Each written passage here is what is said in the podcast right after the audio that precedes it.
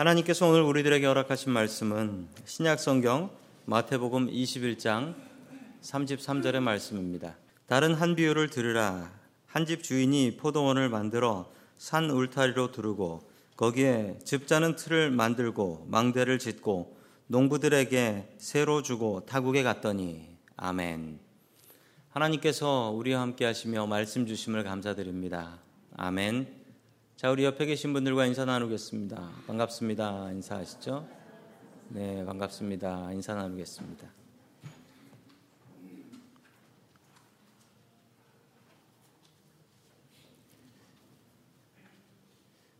설교란 무엇일까요? 설교란 제가 생각하는 설교는 하나님의 말씀을 배우는 것입니다.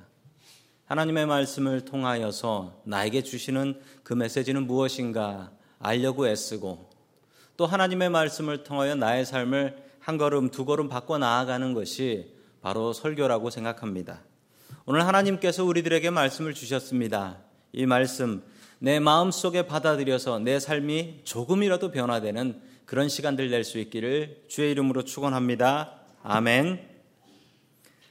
첫 번째 하나님께서 우리들에게 주시는 말씀은 사람보다 하나님이 무섭다라는 너무나 당연한 그렇지만 그렇지 않은 또한 말씀입니다. 예수님께서 성전에 가셔서 사람들에게 가르치고 계실 때였습니다. 그 전에 예수님께서 성전에서 장사하는 사람들의 상을 뒤집어 엎으셨거든요. 그 사실을 알고 성전에 있는 높은 분들이 행차하셨습니다. 그리고 이 문제를 해결하기 위해서 예수님과 대화와 논쟁을 시작하게 되지요. 자, 계속해서 우리 마태복음 21장 23절의 말씀 같이 봅니다. 시작. 예수께서 성전에 들어가서 가르치고 계실 때 대제사장들과 백성들의 장로들이 다가와서 말하였다. 당신은 무슨 권한으로 이런 일을 하시오? 누가 당신에게 이런 권한을 주었소? 아멘. 대제사장들이라고 나옵니다. 이게 참 당황스러운 말인데요. 왜냐하면 대제사장은 평생 하는 겁니다. 종신직이에요. 죽어야지 새로 뽑는 거예요. 그런데 어떻게 대제사장이 들이댈 수가 있을까요? 이 당시에 성전의 상황이 얼마나 엉망이었던가를 알 수 있는 이야기입니다. 대제사장이 둘이었습니다. 안나스와 가야바가 있었는데 이 안나스라는 대제사장이 있었는데 이 대제사장이 로마의 말을 잘 안 듣습니다. 그러자 로마에서는 이 안나스를 폐위시켜 버리죠. 그리고 그의 사위였던 가야바를 대제사장으로 세우게 됩니다. 그 당시 대, 대, 대제사장들은 사두개인들이었어요. 주로 사두개인들이었는데 그 이유는 이 사두개인들은 믿음보다도 돈이나 권력을 위해서라면 무슨 일이든 하던 사람들이었기 때문에 그렇습니다. 대제사장이 죽어야 새로 뽑는데 죽기도 전에 새로 뽑았으니 무슨 일이 생겼겠습니까? 대제사장이 둘인 거예요. 옛날 대제사장과 새 대제사장이 둘이 있었던 것입니다. 마침 이 두 대제사장이 하나같이 예수님께 달려왔습니다. 그리고 장로들도 달려와서 지금 성전에서 무엇을 가르치고 있는가? 당신 무슨 권위를 가지고 이 말씀을 전하고 있는가라고 따지기 시작합니다. 이 사람들은 왜 이러는 것일까요? 예수님의 말씀이 옳은 것을 그들은 알고 있었습니다. 예수님의 말씀이 성경대로인 것을 알고 있었습니다. 그럼에도 불구하고 이들이 이처럼 행동했던 이유는 그들이 다른 것을 두려워하고 있었던 거예요. 그들이 두려워하고 있었던 것은 돈이었습니다. 예수님의 말씀이 성경적이고 더 옳은 말씀이지만 그렇게 하면 돈을 벌 수가 없다는 거예요. 성전에서 장사하지 않으면 이 거대하고 아름다운 성전을 유지할 방법이 없다는 거예요. 이 거대하고 아름다운 성전을 유지하고 앞으로 30년 동안 더 지어야 되는 이 성전을 지어 나아가려면 그러려면 돈이 필요했어요. 그랬기 때문에 성전 앞에서 장사를 하고 있었던 것입니다. 지난주 종교개혁주일 설교의 내용과 많이 비슷하지요. 역사는 계속 돌고 도는 것 같습니다. 하나님께서 언제 그렇게 아름답고 화려한 성전 지으라고 지어달라고 부탁하셨던가요? 지어달라고 부탁하지 않았습니다. 그것이 다 자기들의 만족이었던 거예요. 자기들의 만족. 교회 건물이 중요할까요? 중요합니다. 중요하지 않다 뭐 생각하시는 분도 계시겠지만 교회 건물은 너무나 중요합니다. 샌프란시스코의 한 반 정도의 교회는 교회 건물이 없어서 미국 교회를 빌려 쓰는데 제가 한 번은 설교하러 간 교회가 있었는데 그 교회에서 아 건물이 없으면 저렇게들 예배를 드리는구나. 제가 보고서 참 많이 감동이 되었습니다. 어떻게 예배를 드리냐면 일찌감치 오신 분들이 이제 목사님과 함께 예배당의 의자를 다 정리해요. 예배 드릴 수 있게. 그리고 목사님 댁에 있는 주차장에 있는 믹서하고 앰프하고 스피커를 다 차에 실어 와요. 그럼 그걸 다 설치를 합니다. 악기니 드럼이니 다 설치를 해요. 그렇게 예배를 드리고 나서 식사를 하는데 한국 음식은 먹지도 못해요. 간단하게 미국 음식으로 때우고 갑니다. 그리고 애들은 뛰어놀지 말라고 합니다. 너희들 뛰어놀다가 뭐 섞어놓고 어질러 놓으면 큰일 난다. 그렇게 해서 다시 다 원위치를 시키고 갑니다. 조심조심 한 소리 안 들으려고. 그렇게 집에 가면 주일 저녁에 목사님한테 미국 목사님이 전화가 와요. 뭐가 없어졌다. 뭐가 어떻게 됐다. 뭐가 어떻게 됐다. 좀 조심해서 써라. 몇 번 그렇게 전화가 오면 방 빼주세요라는 얘기가 나온다는 거예요. 그 교회 사모님은 교회 갈때 어, 성경보다도 더 중요한 것이 뭐냐? 밥통이래요. 밥통을 들고 가야 돼. 하이 20인들면 밥통을 이렇게 사모님이 들고 다니시는 거예요. 그걸 보면서 야, 교회 건물 있는 게 얼마나 좋고 행복한 것인가. 이것을 깨닫게 되었습니다. 그러나 건물은 중요한데 우리에게 중요한 것이지 하나님께는 중요한 게 아니에요. 이거 분명히 아셔야 돼요. 하나님은 건물을 보시지 않고 하나님께서는 우리의 마음을 보십니다. 건물은 우리에게 편한 거예요. 이건 하나님께 편한 것이 아닙니다. 진짜 성전은 이 건물이 아닙니다.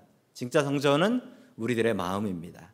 우리들의 마음을 아름다운 주님의 성전으로 갖고 나아갈 수 있길 축원합니다. 아멘. 자, 마태복음 21장 46절의 말씀 계속해서 봅니다. 시작. 그를 잡으려고 하였으나 우리들이 무서워서 그렇게 하지 못하였다. 우리가 예수를 예언자로 여기고 있었기 때문이다. 아멘. 또한 대제사장들과 장로들이 두려워했던 것은 무엇이었나요? 돈만큼이나 두려워했던 것은 하나님이 아닌 사람들이었다라고 하지요.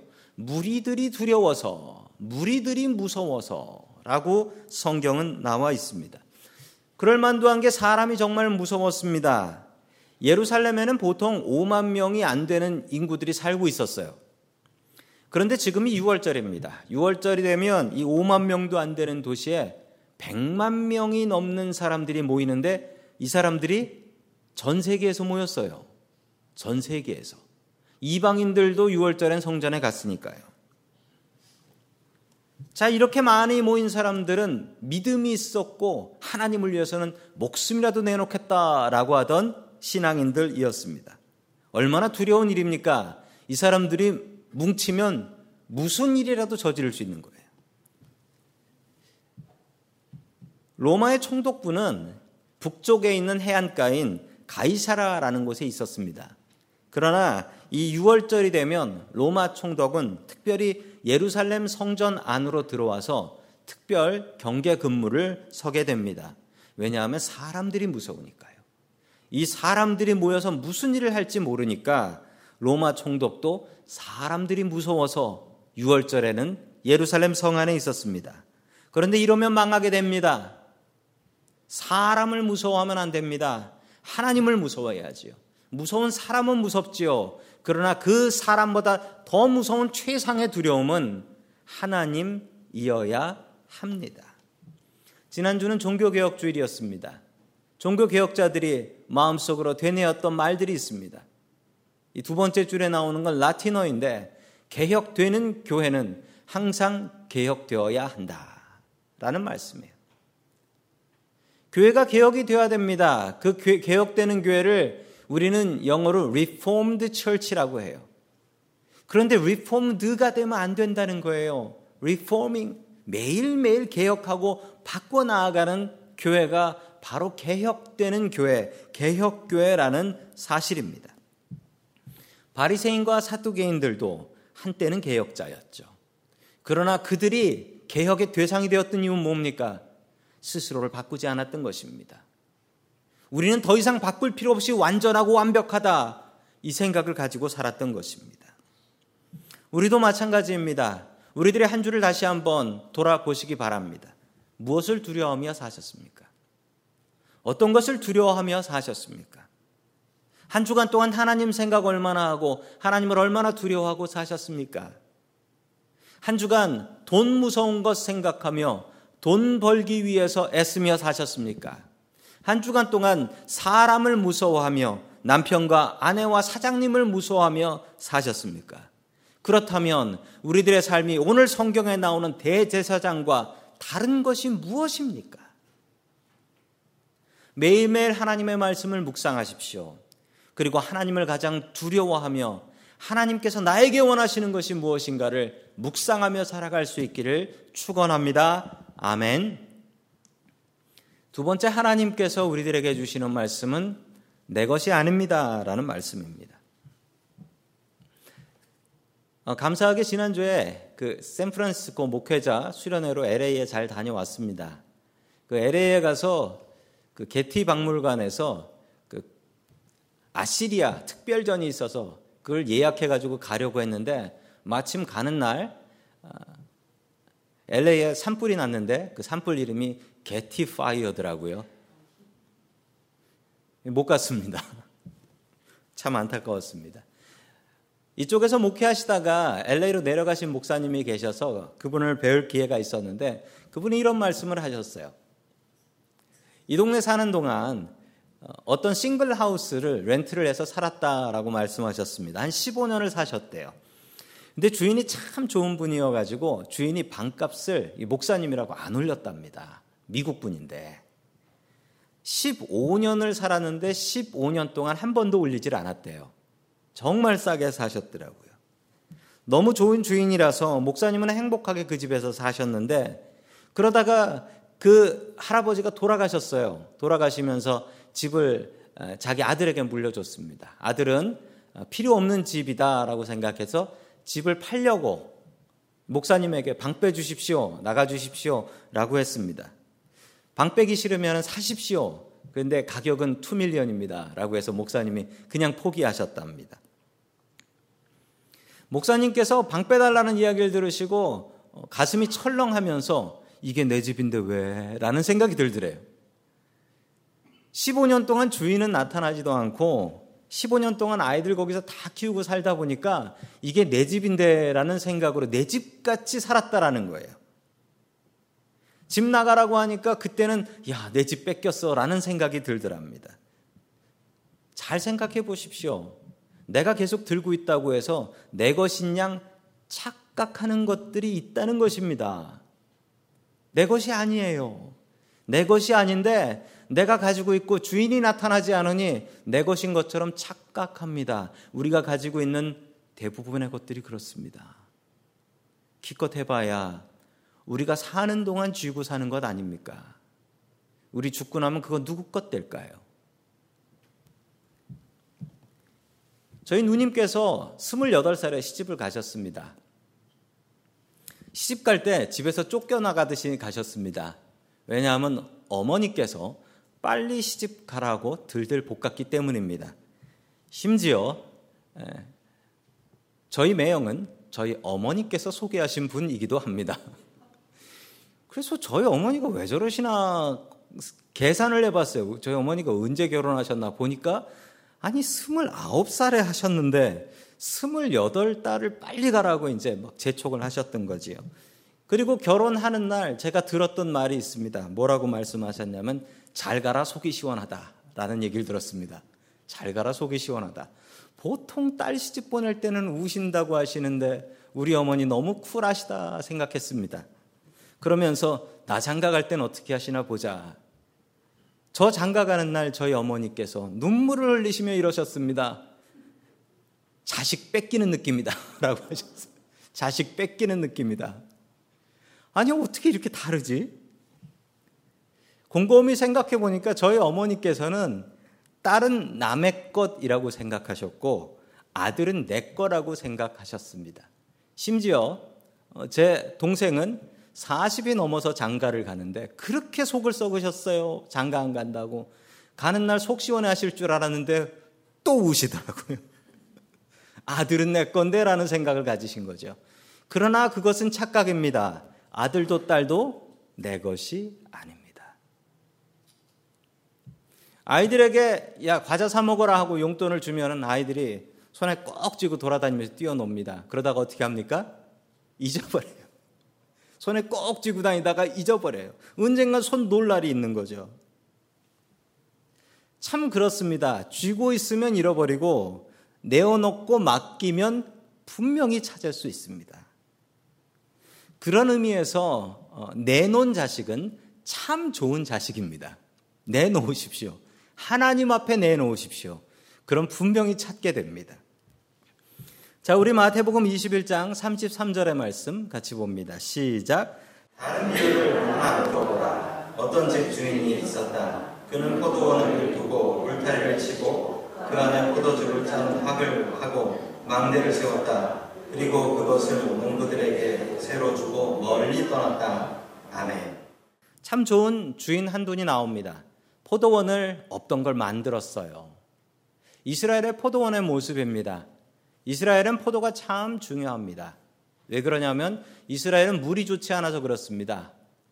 이스라엘의 물은 이 석회석이 많이 섞여 있어요. 라임스톤이라고 하죠. 석회석이 많이 섞여 있어서 이걸 그냥 먹으면 이가 많이 상해요. 그리고 몸에도 많은 병들이 나오는 그 나쁜 물입니다.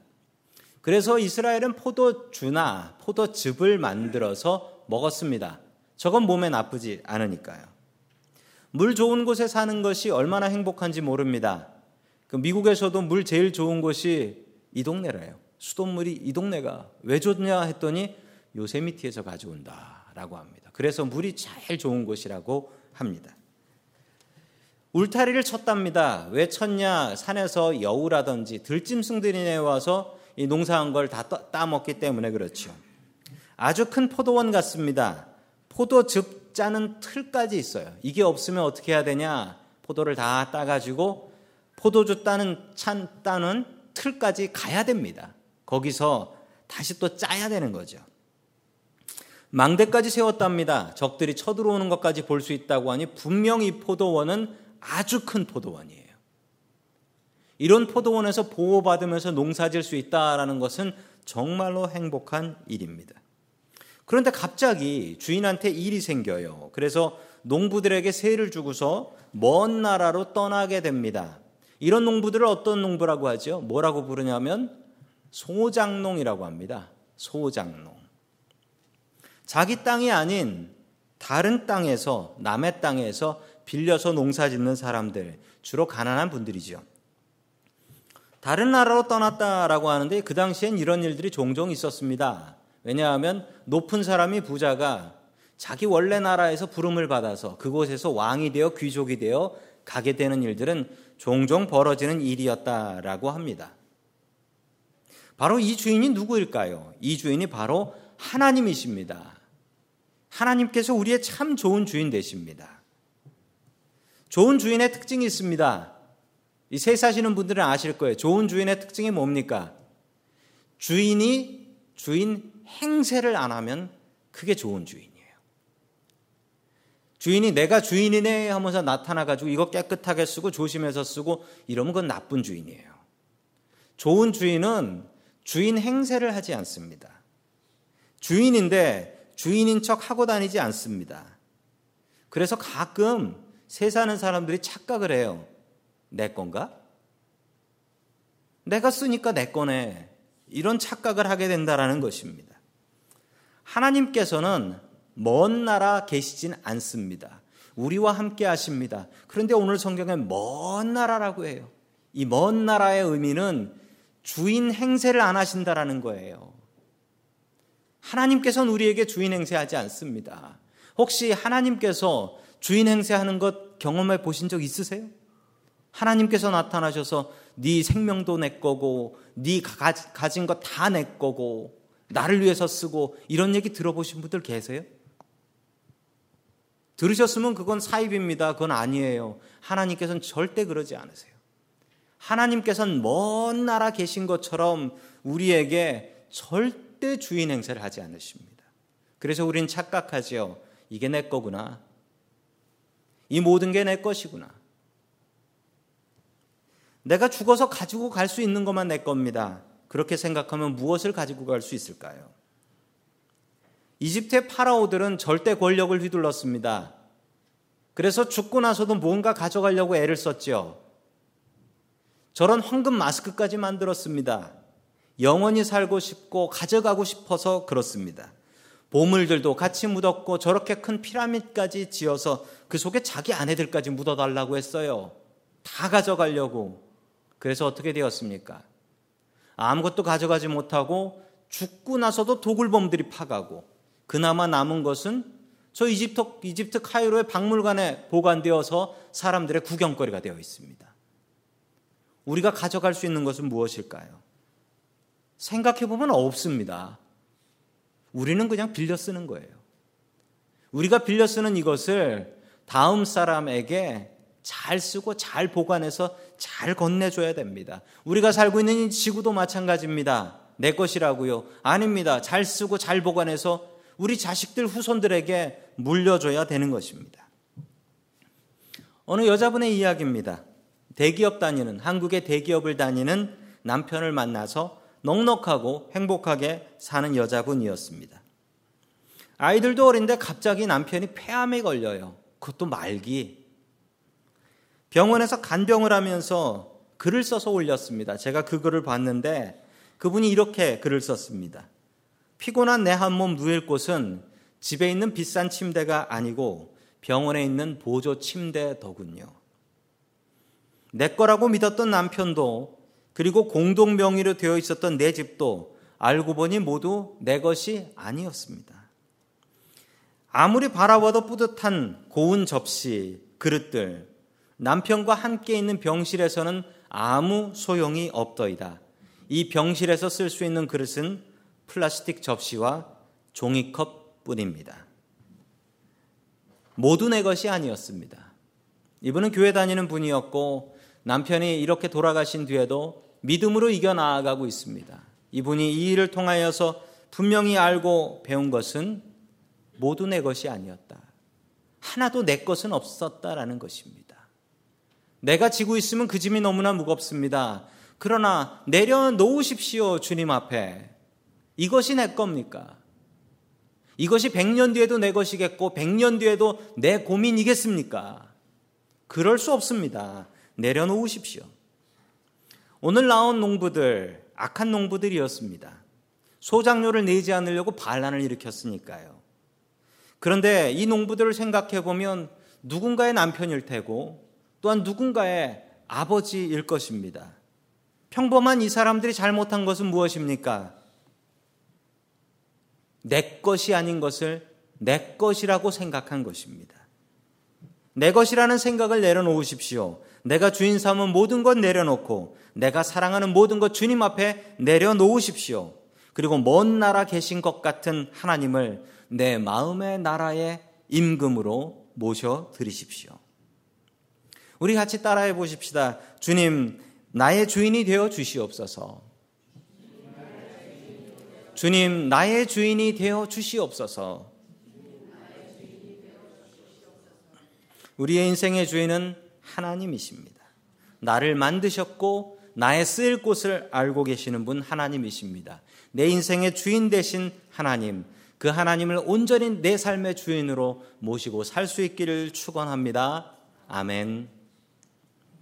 세 번째 마지막으로 하나님께서 우리들에게 주시는 말씀은 하나님의 자비하심을 시험하지 말라라는 말씀입니다. 하나님의 자비하심을 시험하지 말라.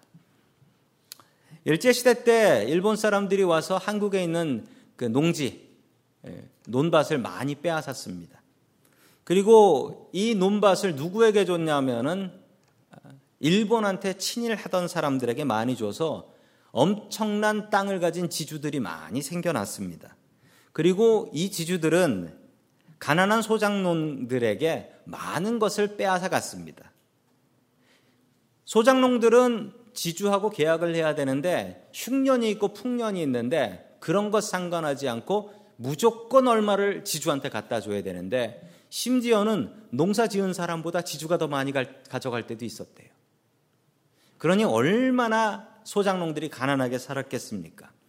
그래서 1945년 해방이 되고 나서 8월에 해방이 됐죠. 9월 달, 한 달 뒤에 미국, 그미 군정이 한국에 들어왔고 이 미 군정이 발표했던 것이 소장료 3일제라는 것을 시작을 했습니다. 이 소장료 3일제는 뭐냐면 지주는 소장농에게 3분의 1 이상을 가져갈 수 없다라는 법이에요. 그리고 지주가 소장농이 마음에 안 들다고 농사도 끝나기 전에 바꿔 치울 수 없다. 아, 이런 일을 선포를 했습니다. 참 잘한 일이죠. 제가 오늘 성경 말씀에 나오는 이 소장농들이 얼마를 지주한테 갖다 줘야 되나 찾아보니까 정확한 자료는 없는데 고대 로마의 자료에 보니까 이 당시 로마가 지배하고 있었던 나라에서는 소장료가 아주 작았습니다. 10%. 10%는 지금도 찾아보기 힘들 정도로 아주 낮은 소장료입니다. 그런데 이 소장료를 안 내려고 하는 농부들이 있네요. 우리 다 함께 마태복음 21장 35절 말씀 같이 봅니다. 시작. 그런데 농부들은 소들을 붙잡아서 하나는 때리고 하나는 죽이고 또 하나는 돌로 쳤다. 아멘. 주인의, 주인이 세를 받으려고 종을 보냈더니만 한 종은 가서 맞고 한 종은 가서 죽고 한 종은 돌로 치더랍니다. 이 죽으라고. 참 못된 소장농들이지요. 이런 소장농 어떻게 해야 될까요? 계속해서 36절 봅니다. 시작. 주인은 다시 다른 종들을 처음보다 더 많이 보냈다. 그랬더니 농부들은 그들에게도 똑같이 하였다. 아멘. 더 많은 종들이 있으면 가서 이 나쁜 농부들을 좀 두들겨 패든지 싸우든지 해야 되는데 아니 이 주인은 너무 좋은 주인이어 가지고 끝까지 말로 타일이라는 거예요. 그랬더니 어떻게 했다고 합니까? 농부들이 똑같이 했다는 거예요. 패고 죽이고 돌로 치고. 진짜 나쁜 농부들이네요. 그러자 이 주인은 어떻게 했는 줄 아십니까? 37절입니다. 시작. 마지막으로 그는 자기 아들을 보내며 말하기를 그들이 내 아들이야 존중하겠지 하였다. 아멘. 마지막으로 아들을 보냈다라는 거예요. 제가 보기엔 이거 큰 실수 같은데. 그랬더니 어떻게 합니까? 농부들이 이 아들을 때려 죽입니다. 적에 상속받을 아들이니까 저놈을 때려 죽이고 그리고 저 영감 죽을 때까지 버티면 이건 우리 거다라고 생각한 거예요. 아이고 진짜 못된 농부들이네요. 도대체 이 주인은 왜 이럽니까? 자기가 힘이 없으면은 나라에다 얘기해야죠. 나라에다 얘기해서 군대를 보내서라도 다 때려 잡아야 되는 거 아닙니까? 왜 자꾸 사람을 보내고 심지어 자기 아들까지 보내서 이런 비극을 당하는 겁니까? 왜 이 변할 것 같지 않은 악한 농부들을 변화시키려고 하는 것일까요? 바로 이분이 하나님이시기 때문입니다. 오늘 이 비유의 진짜 상징하는 바들은 이 주인은 하나님입니다. 그리고 포도원은 이스라엘, 잘 만든 이스라엘, 우리가 살고 있는 이 땅을 얘기하지요. 종들은 하나님의 종들인 예언자들, 선지자들입니다. 아들은 예수님이고요. 농부들은 당시 말 안 듣고 백성들을 엉뚱한 길로 끌고 가던 종교 지도자들. 하나님의 말씀에 순종하지 않는 지금 우리들의 모습입니다. 하나님은 오래 참으십니다. 하나님께서는 참으려고 마음 먹으시면 뭐 몇 천 년, 몇만 년 기다리시는 건 일도 아니게 기다리십니다. 그러나 언젠가는 하나님께서 심판하실 날이 온다라는 사실입니다. 저는 그날이 무척 두렵습니다. 그날은 주님께서 원칙대로 심판하실 날입니다.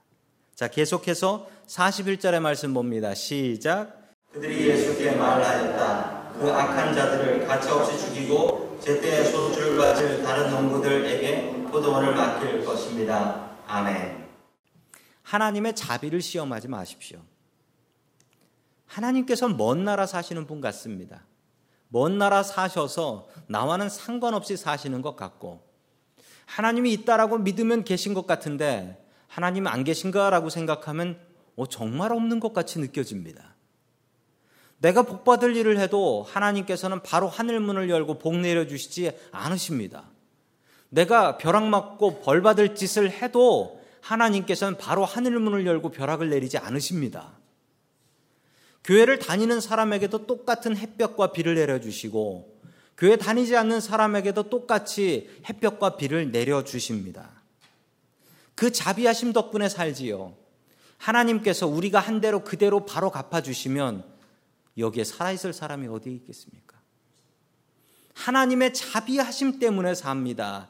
꾸준히 계속해서 종을 보내시며 너 그렇게 살면 안 된다. 너 그렇게 살면 벌 받는다. 알려주시는 하나님의 자비하심 덕분에 삽니다. 그러나 그 자비는 언젠가 끝이 난다라는 사실입니다. 그 자비는 언젠가 끝이 나요.